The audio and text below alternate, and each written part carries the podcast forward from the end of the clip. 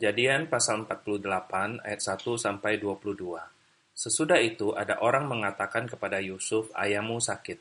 Lalu dibawanyalah kedua anaknya, Manasye dan Efraim. Ketika diberitahukan kepada Yakub, telah datang anakmu Yusuf kepadamu. Maka Israel mengumpulkan segenap kekuatannya dan duduklah ia di tempat tidurnya.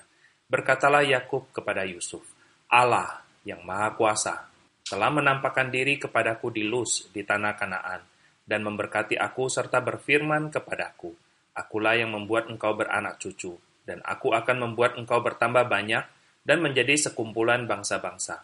Aku akan memberikan negeri ini kepada keturunanmu untuk menjadi miliknya sampai selama-lamanya. Maka sekarang, kedua anakmu yang lahir bagimu di tanah Mesir, sebelum aku datang kepadamu ke Mesir, akulah yang akan mempunyai Efraim dan Manasye, sama seperti Ruben dan Simeon, dan keturunanmu yang kau peroleh sesudah mereka, engkaulah yang empunya. Tetapi dalam pembagian warisan, nama mereka akan disebutkan berdasarkan nama kedua saudaranya itu. Kalau aku pada waktu perjalananku dari Padan, aku kematian Rahel di tanah Kanaan di jalan. Ketika kami tidak berapa jauh lagi dari Efrata, dan aku menguburkannya di sana, di sisi jalan ke Efrata, yaitu Bethlehem. Ketika Israel melihat anak-anak Yusuf itu, bertanyalah ia, siapakah ini? Jawab Yusuf kepada ayahnya, Inilah anak-anakku yang telah diberikan Allah kepadaku di sini. Maka kata Yakub, dekatkanlah mereka kepadaku, supaya ku berkati mereka. Adapun mata Israel telah kabur karena tuanya. Jadi ia tidak dapat lagi melihat. Kemudian Yusuf mendekatkan mereka kepada ayahnya, dan mereka dicium serta didekap oleh ayahnya. Lalu berkatalah Israel kepada Yusuf, Tidak kusangka-sangka bahwa aku akan melihat mukamu lagi, tetapi sekarang Allah bahkan memberi aku melihat keturunanmu. Lalu Yusuf menarik mereka dari antara lutut ayahnya dan ia sujud dengan mukanya sampai ke tanah. Setelah itu, Yusuf memegang mereka keduanya dengan tangan kanan dipegangnya Efraim, yaitu di sebelah kiri Israel, dan dengan tangan kiri Manasye, yaitu di sebelah kanan Israel.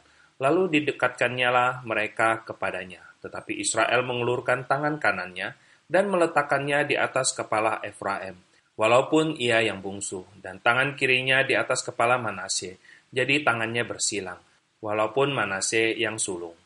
Sesudah itu diberkatinya lah Yusuf, katanya, Nenekku dan ayahku, Abraham dan Ishak, telah hidup di hadapan Allah. Allah itu, sebagai Allah yang telah menjadi gembalaku selama hidupku sekarang, dan sebagai malaikat yang telah melepaskan aku dari segala bahaya, Dialah kiranya yang memberkati orang-orang muda ini, sehingga namaku serta nama nenek dan bapakku, Abraham dan Ishak, termasyur oleh karena mereka, dan sehingga mereka bertambah-tambah menjadi jumlah yang besar di bumi.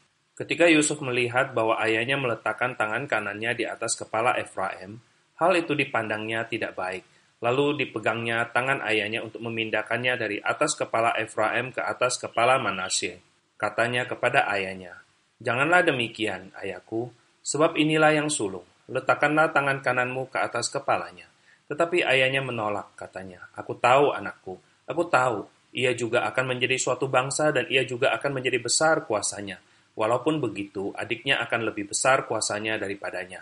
Dan keturunan adiknya itu akan menjadi sejumlah besar bangsa-bangsa.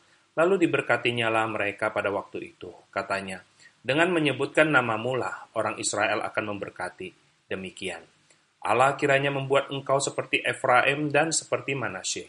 Demikianlah didahulukannya Efraim daripada Manasye. Kemudian berkatalah Israel kepada Yusuf, Tidak lama lagi aku akan mati, tetapi Allah akan menyertai kamu dan membawa kamu kembali ke negeri nenek moyangmu. Dan sekarang aku memberikan kepadamu sebagai kelebihanmu daripada saudara-saudaramu, suatu punggung gunung yang kurebut dengan pedang dan panahku dari tangan orang Amori.